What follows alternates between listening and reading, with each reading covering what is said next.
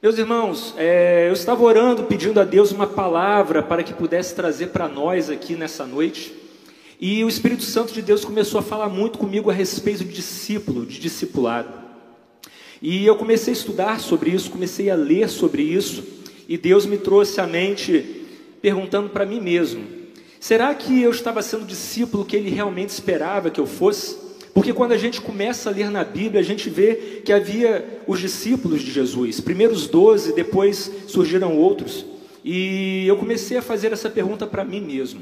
E eu trago essa pergunta para nós hoje. O tema da mensagem dessa noite é: o discípulo que Jesus espera que eu seja. Se você fizer essa pergunta para você, será que você está sendo o discípulo que o Senhor Jesus espera que realmente você seja? Se você abrir a sua Bíblia lá no capítulo 10 do livro de, é, de Lucas, o Evangelho de Lucas, você vai ver que Jesus ele está mandando de dois em, é, dois, em dois mais de 70 discípulos para pregar a palavra, para poder curar as pessoas doentes, para poder expulsar os demônios, dar algumas recomendações e depois de um tempo esses discípulos eles retornam felizes da vida porque tudo tinha dado certo. E eles falaram para Jesus: Jesus, em teu nome, realmente os demônios foram expulsos. Em teu nome, Senhor, realmente as pessoas foram curadas. E Jesus os adverte: olha, não se gabem nisso, não, não se gabem disso, se gabem do nome de vocês estarem escritos no livro da vida. Mas antes desse capítulo 10, lá no fim do capítulo 9, que é o que nós vamos ler hoje, e eu queria convidar você para abrir em Lucas, no capítulo 9, lá no finalzinho do verso 57 até o 62.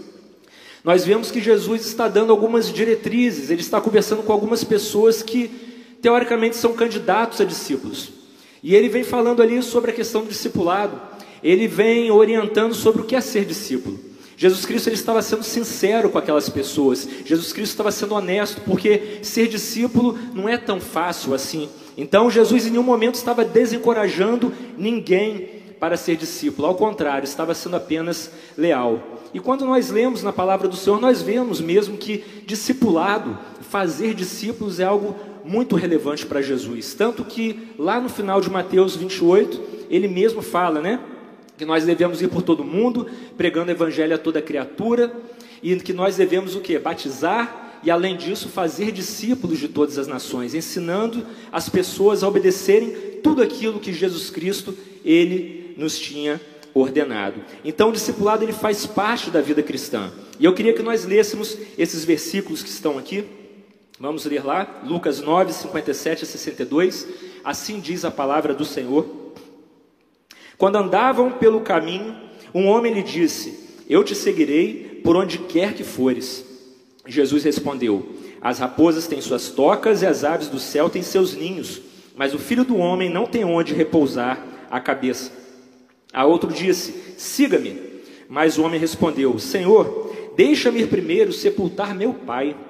Jesus lhe disse: Deixe que os mortos sepultem os seus próprios mortos. Você, porém, vá e proclame o reino de Deus. Ainda outro disse: Vou seguir-te, Senhor, mas deixa-me primeiro voltar e me despedir da minha família. Jesus respondeu: Ninguém que põe a mão no arado e olha para trás é apto para o reino de Deus. Amém? Meus irmãos, nesse texto que nós acabamos de ler, nós vemos aqui que Jesus teve um encontro com três pessoas. Três pessoas diferentes que teoricamente seriam candidatos a serem discípulos. E a primeira pessoa que nós encontramos aqui é uma pessoa que se dispôs a ser discípulo. Virou para Jesus e se ofereceu, querendo ser discípulo, e ainda falou assim: Jesus, eu vou te seguir por onde quer que você vá. Depois apareceu uma outra pessoa, essa pessoa, de uma forma diferente, ela não se ofereceu para ser discípulo. Mas essa pessoa foi chamada pelo próprio Cristo para ser um discípulo. E aí essa pessoa vem e coloca uma condição, uma condição para que se tornasse discípulo. E depois a gente tem um terceiro homem, um terceiro homem que assim como o primeiro, ele se oferece para ser discípulo, mas da mesma forma que o segundo, ele coloca uma condição. Três pessoas que estavam passando uma mesma realidade, todos os três envolvidos com a questão do discipulado. Você veja que eles não estavam perdidos, eles queriam ser discípulos de Jesus. Mas três pessoas diferentes e que tiveram respostas diferentes acerca do que significa ser discípulo. Então, com base em tudo isso que nós falamos, eu queria que nós entendêssemos que Jesus ele não veio para poder fundar uma religião, ele não veio nessa terra para poder nos chamar, para poder abrir uma igreja, não.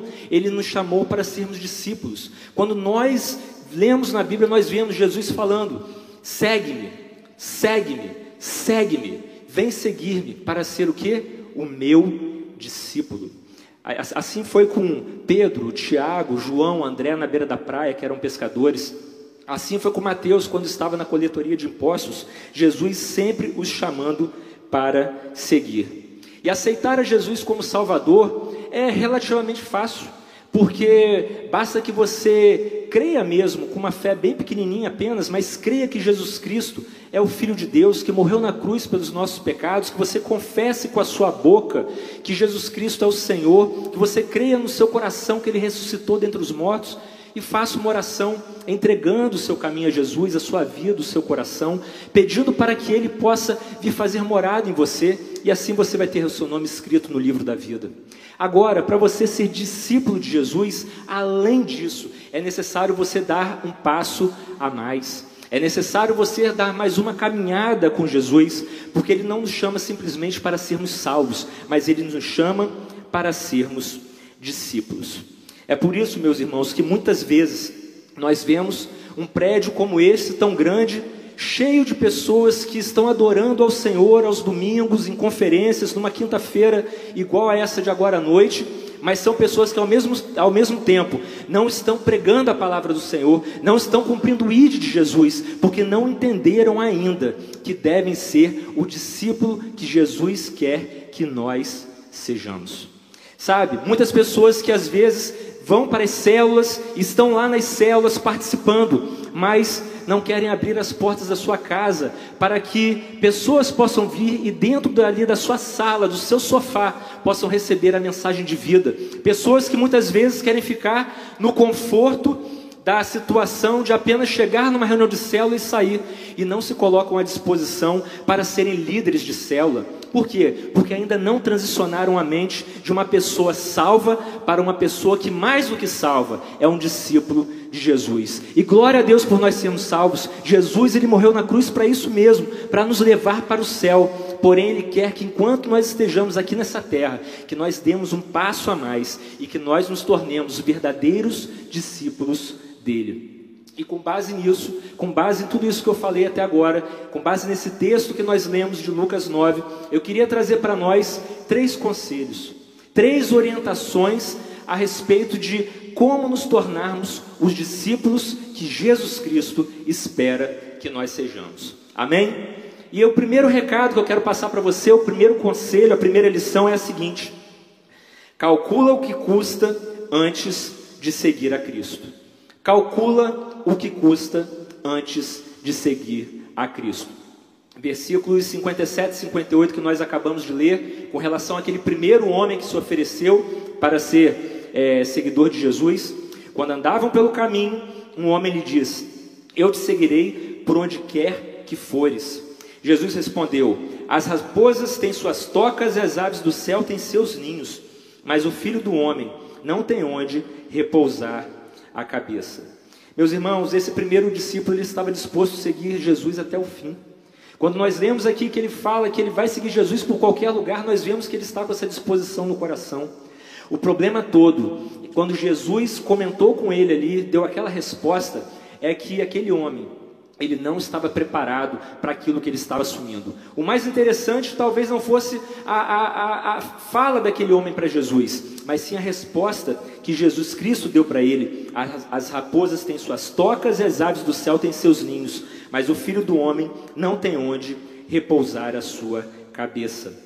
A questão toda é que tal homem queria assumir um compromisso sem ter como arcar com ele. É por isso que na Bíblia nós aprendemos, Jesus Cristo mesmo ensinou, se nós vamos construir uma torre, por exemplo, um edifício, fazer uma edificação, que, que nós devemos fazer? Nós devemos primeiro parar para fazer a conta, se nós vamos ter dinheiro para poder terminar a obra, para que nós não fiquemos como motivo de chacota. No reino de Deus é assim. Antes de assumirmos compromissos com Jesus, nós devemos ver que, que aquilo nos custa. Como eu falei no início, Jesus Cristo em nenhum momento está desencorajando ninguém a segui-lo, mas pelo contrário, está encorajando, porque o padrão de Jesus é que nós sigamos ensinamentos do mais alto nível, que nós nos entreguemos de corpo, alma e espírito, porque Jesus, ele se entregou por inteiro, ele não se entregou em parte, e da mesma forma, ele quer que nós também nos entreguemos por inteiro. Meus irmãos, quando nós lemos aqui nesse texto, a gente vê que a gente pode até assumir um compromisso superficial com Cristo, mas Jesus Cristo deixa claro que qualquer um que desejar segui-lo por ganhos materiais ficará desapontado. É por isso que muitas vezes nós temos cristãos que são salvos em Jesus, são bênção na vida de muitas pessoas, mas ao primeiro problema que aparece na sua vida, começa a fugir e para de seguir a Jesus. É como Pedro, que ao invés de estar lá apoiando Jesus no momento em que Jesus estava sendo julgado injustamente, estava buscando seus próprios interesses, se aquecendo na lareira do lado de fora. É como aquelas pessoas que não se preocupam com os outros que estão lá do lado de fora, mas se preocupam somente consigo mesmos. Por quê? Porque pensam apenas nos seus próximos, nos próprios interesses.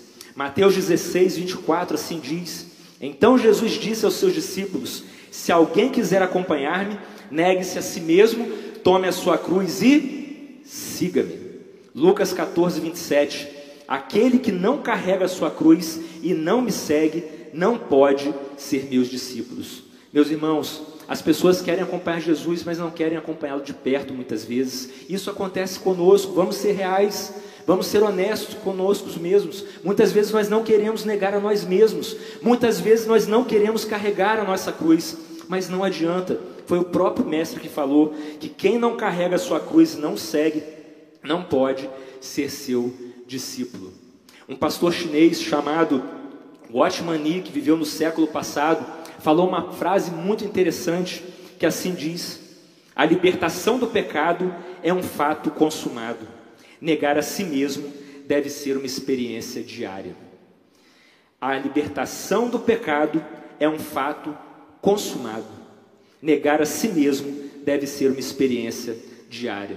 Por que, que ele falou isso, meu irmão? Porque naquele contexto em que ele vivia lá na China, numa perseguição religiosa, em que ele não poderia proclamar o nome de Jesus de forma aberta, o que, que acontecia? Ele sabia que ele já estava livre do poder do pecado, ele já estava livre do pecado porque ele já era salvo em Jesus Cristo, mas ele sabia que estar livre de si mesmo era cada dia crucificar a carne dele lá naquela, naquela cruz. Ele sabia que a cada dia ele tinha que renunciar a si mesmo, que a cada dia ele tinha que negar um pouquinho de si mesmo, porque senão, quando chegasse ao final do dia, ele já não estaria mais fazendo a vontade dele, mas a vontade, a vontade do Pai que o enviou, mas sim a vontade dele. Porque você imagina uma pessoa no lugar de perseguição que pode ser presa a qualquer momento por pregar a palavra de Deus. A nossa carne, o nosso eu, quer o quê? Que nós fiquemos quietos, para que nós não soframos represália, mas se nós formos seguir os nossos próprios passos, outras pessoas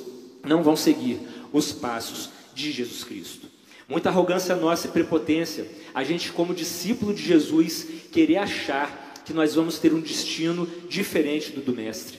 Porque quando nós lemos na Bíblia, o próprio Jesus falou em João 15, 20: Se me perseguiram, também perseguirão a vocês. Quem somos nós para sermos maiores do que o Mestre? A própria Bíblia fala que o que importa é que nós sejamos iguais ao Mestre. O problema todo é que nós estamos dizendo com a nossa boca que nós queremos seguir a Jesus, mas com as nossas atitudes nós não queremos segui-lo, nós queremos ir pelos nossos próprios caminhos. Porque quando nós seguimos os nossos próprios caminhos é muito fácil, mas seguir os caminhos de Jesus é muito difícil. É bem provável que esse homem, esse primeiro homem aqui de quem nós estamos falando, é bem provável que ele não conhecesse a história toda de Jesus, não soubesse que ele teve que nascer numa estrebaria porque não houve lugar para ele na hospedaria.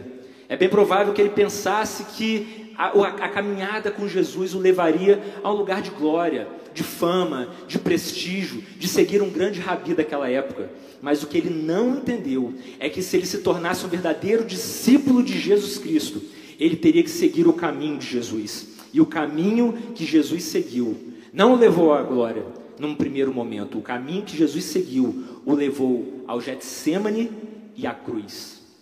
Ao jardim onde ele soou gotas de sangue a ponto de ficar tão agoniado.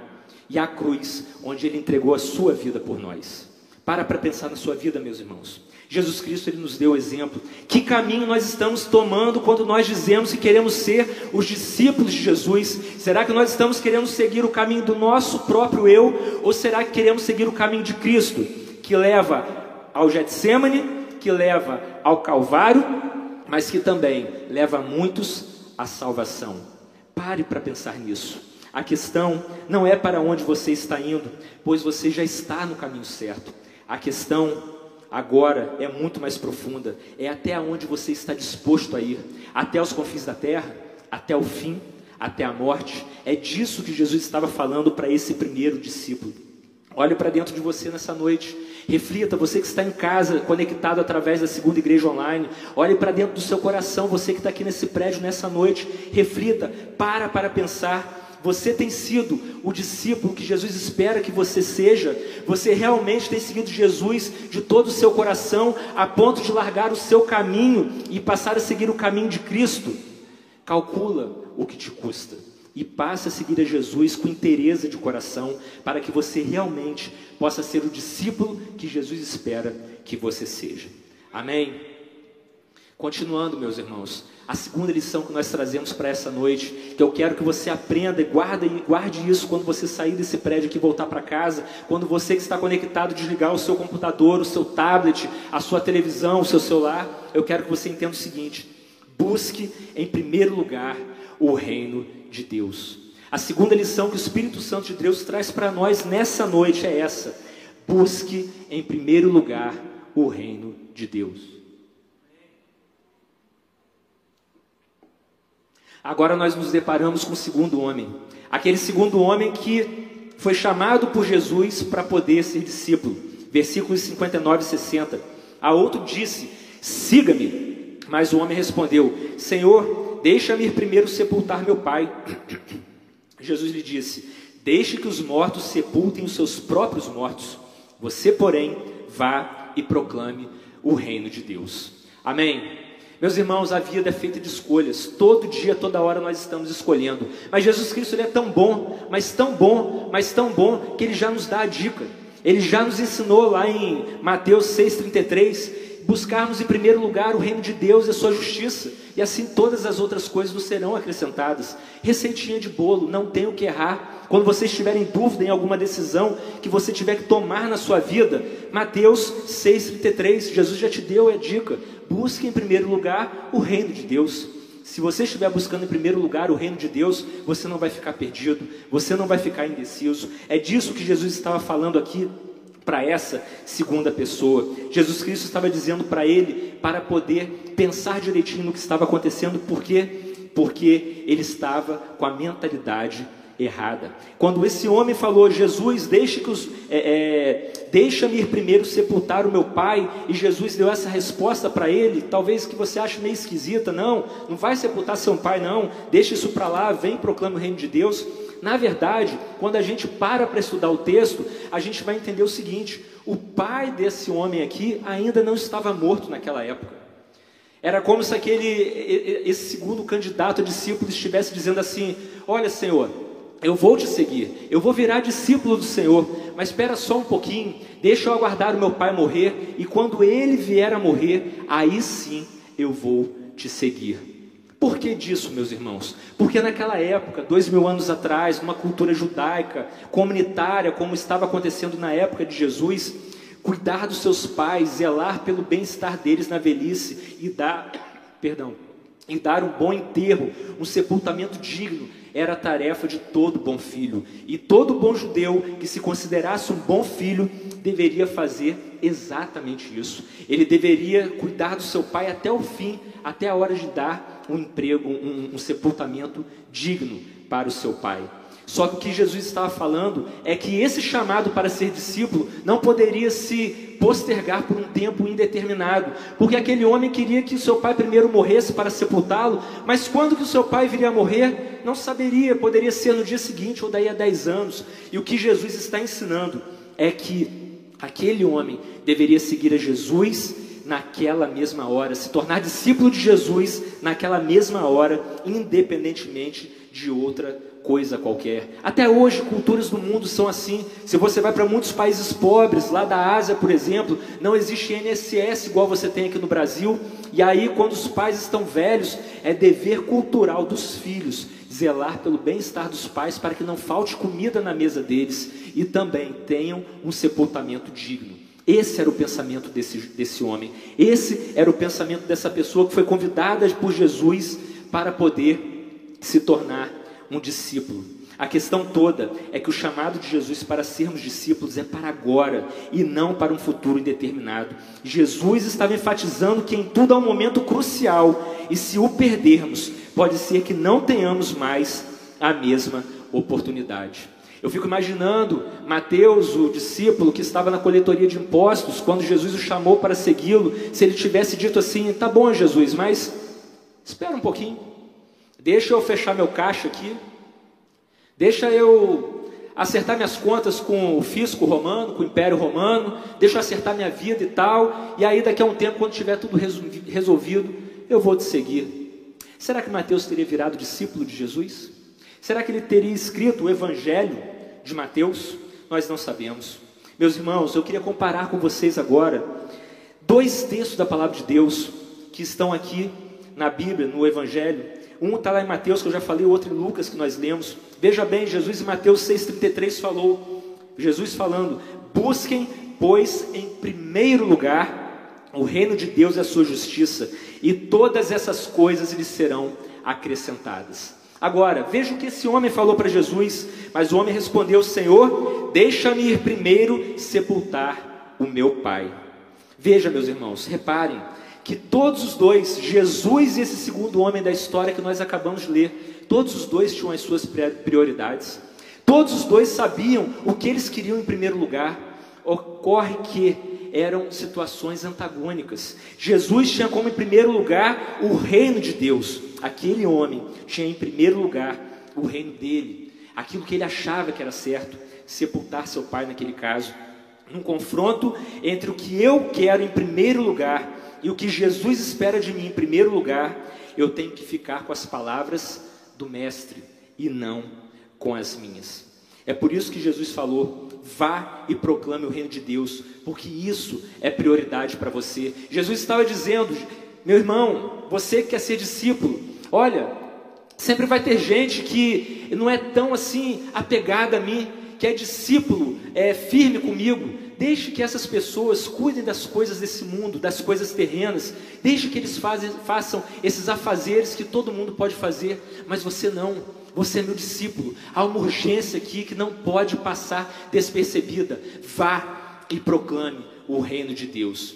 E o mais interessante que o Espírito Santo me revelou nessa hora aqui, quando eu estava estudando e preparando esse sermão, meus irmãos, é o seguinte: esse homem que se negou, entre aspas, colocou uma condição para Jesus para que ele pudesse segui-lo de perto, virar discípulo, ele tinha uma justificativa muito nobre. E além disso, uma justificativa bíblica, porque se você voltar lá na lei de Moisés, se você voltar lá nos dez mandamentos, você vai ver que um dos mandamentos era o que? Honra teu pai e a tua mãe. Então aquele judeu estava fazendo o trabalho dele conforme a lei de Moisés. A questão toda é que ele não conseguiu entender que Jesus é superior à lei, que Jesus não veio para quebrar a lei, mas veio para cumprir a lei, que entre aquilo que a lei dizia, o que Jesus dizia, ele tinha que ficar com o que Jesus dizia. Por quê? Porque aquilo que Jesus dizia complementava e era maior ainda do que a lei.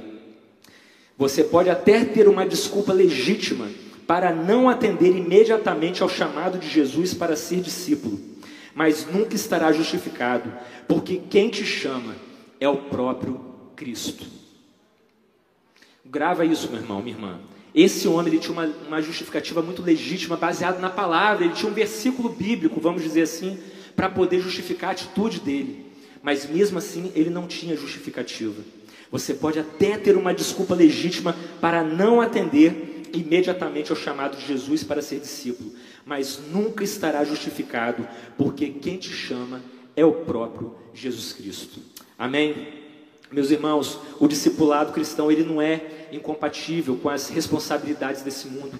Não é isso que eu estou falando aqui, não é isso que está sendo pregado nesse púlpito. O que acontece é que esse homem da história, ele estava usando desculpas legítimas para poder procrastinar, para poder retardar o propósito de Cristo na vida dele. Isso não pode acontecer conosco. Como que está a tua vida hoje? Como que está o teu coração?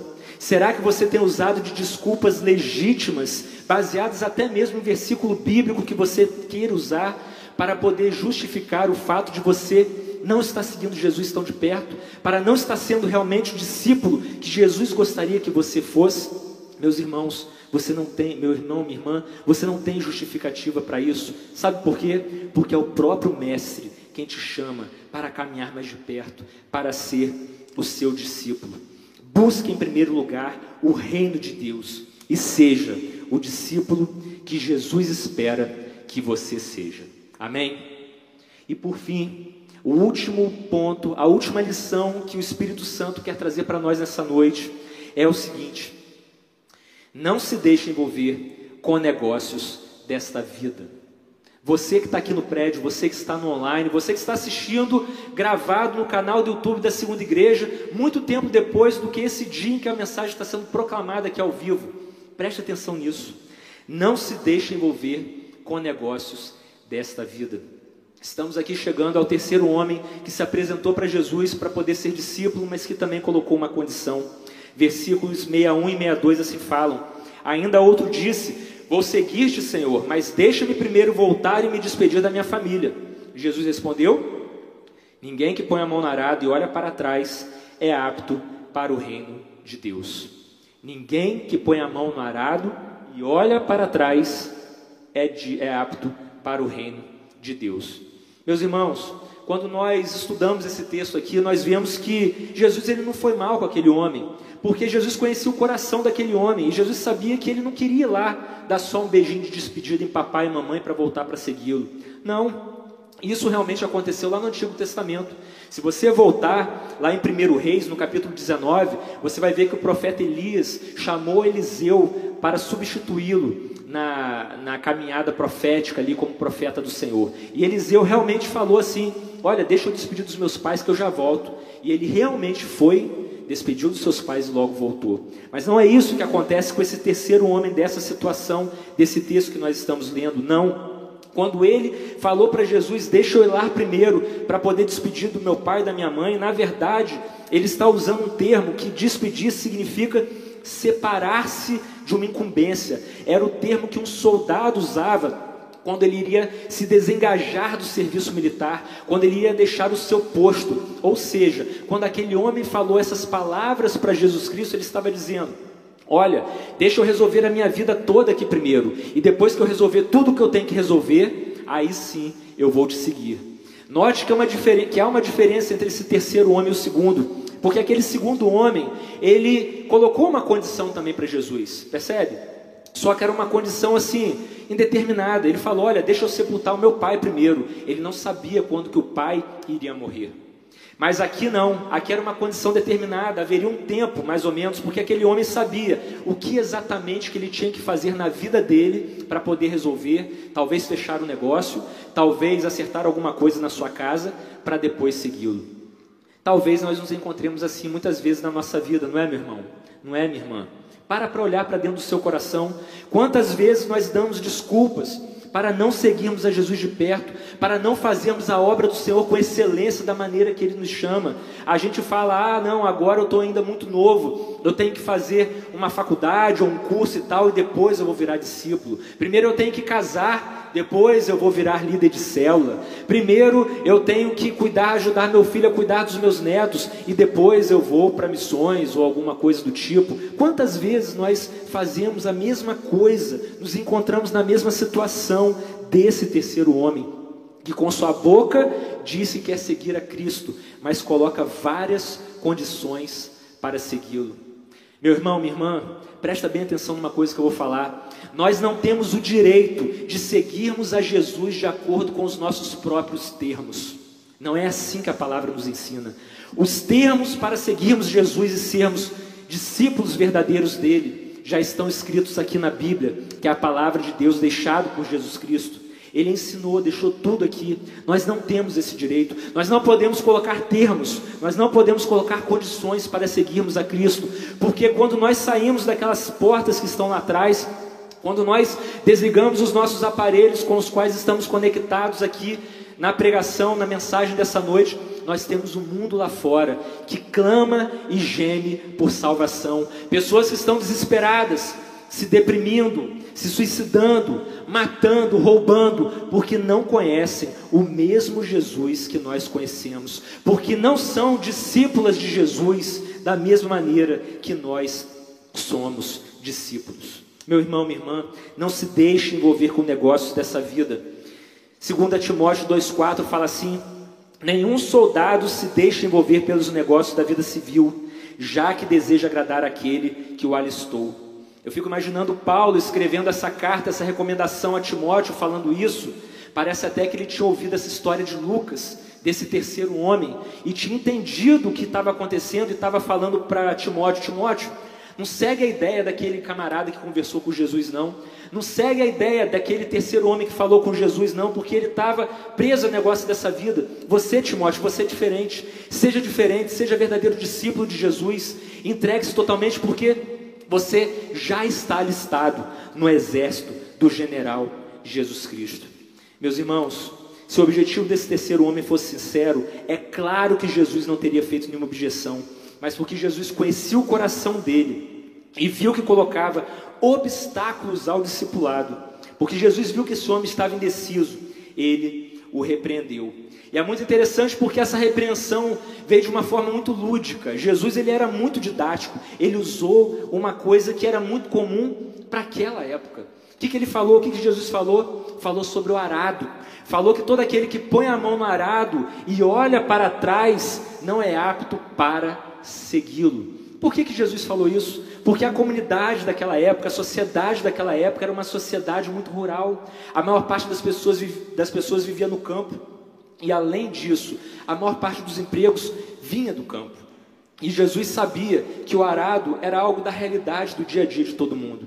E eu não sei se você já viu é, uma foto na internet ou alguma coisa do tipo, mas o arado daquela época, como é que ele funcionava? Era uma junta de bois, geralmente dois bois à frente, um preso com o outro. Atrás tinha como que uma corda ou algo assim que prendia ao arado, que era de metal, uma peça de metal reta que ia atrás e os bois iam puxando aquele arado, aquela peça de metal, e aquela peça de metal ia fazendo um sulco no chão, uma reta.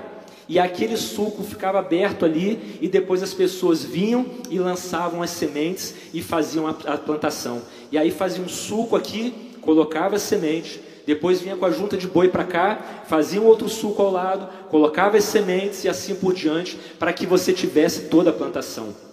Só que a questão era o seguinte: havia um detalhe muito importante. Quem conduzia a junta de bois com aquele arado era o agricultor.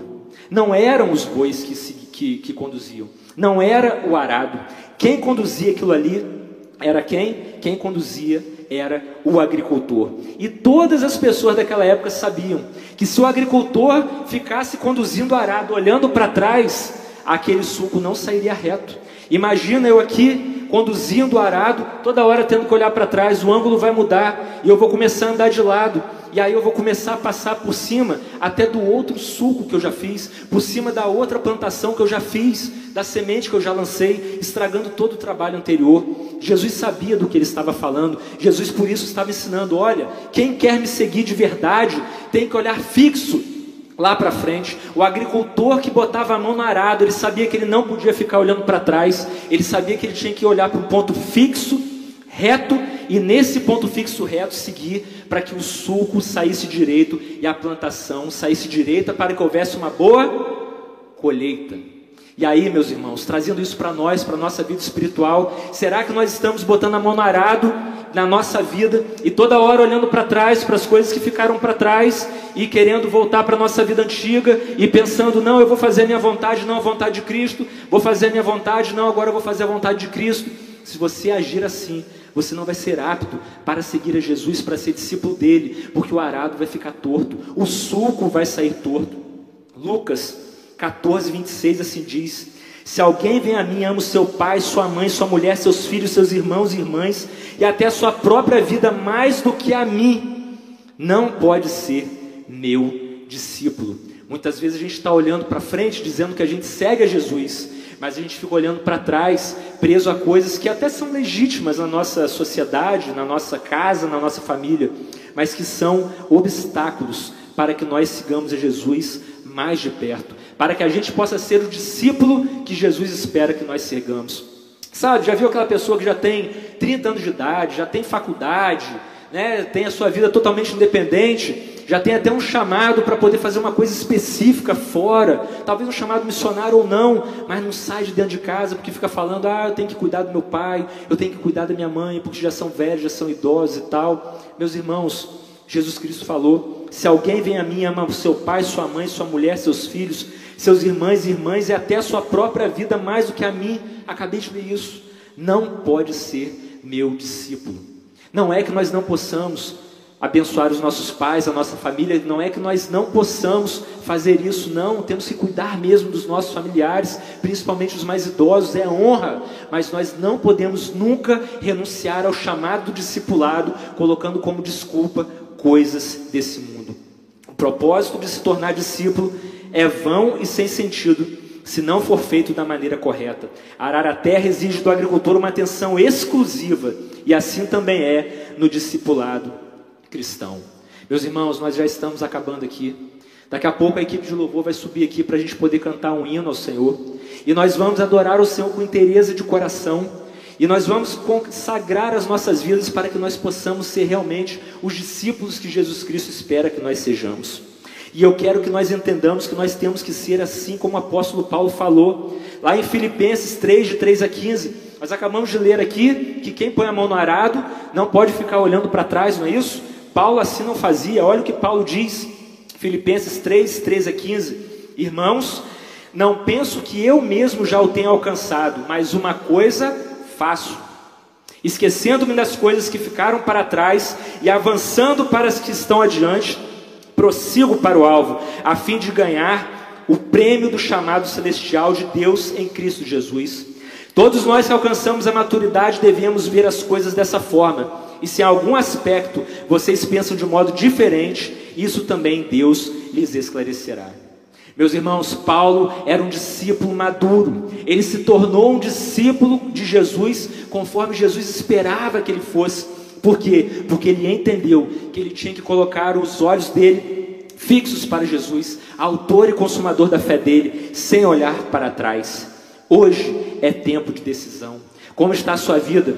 Será que você tem dado desculpas legítimas até para não seguir a Jesus de forma íntegra, com interesse do seu coração? Ou será que você tem seguido mesmo a Jesus como discípulo que ele quer que você seja? Você ainda está dando desculpas legítimas para o discipulado direto com o Mestre? Ou você hoje quer mudar, virar a chave da sua vida, para que em Cristo você se torne aquele que Ele quer que você seja? Não se deixe envolver com negócios desta vida. Seja o discípulo que Jesus espera que você seja. Amém? Meu irmão, eu queria fazer um desafio para você nessa noite. Eu queria que você ficasse de pé. Nós vamos louvar e adorar o Senhor agora nessa hora. E eu queria desafiar você, você que recebeu essa mensagem vinda direto do coração do Pai, muito mais do que aquilo que eu falei, é aquilo que o Espírito Santo ministrou no seu coração. Eu sei que talvez Deus tenha falado: olha, é, você tem que dar um passo a mais comigo, porque é nesse passo a mais que você vai conseguir deixar de ser um simples salvo para se tornar o verdadeiro discípulo que eu quero que você seja. Talvez o Espírito Santo de Deus esteja tocando no seu coração para que você seja anfitrião de uma célula e abra as portas da sua casa para que pessoas recebam a mensagem da salvação no sofá da sua casa, da sua sala. Talvez o Espírito Santo de Deus tenha tocado e tenha falado no seu coração que é hora de você avançar, porque para ser o discípulo que Ele espera que você seja, você tem que se tornar um líder em treinamento. Você tem que virar um líder de célula para que a sua célula se multiplique e a mesma bênção que você recebe durante a sua reunião de célula, você possa passar também para outros. Pode ser que Deus esteja te chamando, falando que agora é hora de você sair do marasmo, de você sair daquele, é, daquela mesmice de não querer participar de célula, de não ser fixo na célula. Vai um dia e falta três, vai uma vez no mês para você ser íntegro ali e todos os dias na reunião de célula, quando você não está trabalhando, não está de plantão, não está estudando, para quê? Para que você possa realmente receber do Senhor. Se você foi tocado no seu coração para que você possa realmente se tornar o discípulo que Jesus espera que você seja, eu queria que você viesse aqui à frente nessa hora em que nós vamos cantar essa música, que você se, derrama, se derramasse diante do Senhor. Os pastores vão estar aqui para poder colocar a mão na sua cabeça, orar por você. Eu também quero orar por você. Que o Espírito Santo de Deus te abençoe nessa hora. Seja realmente o discípulo que o Senhor Jesus quer que você seja. Amém?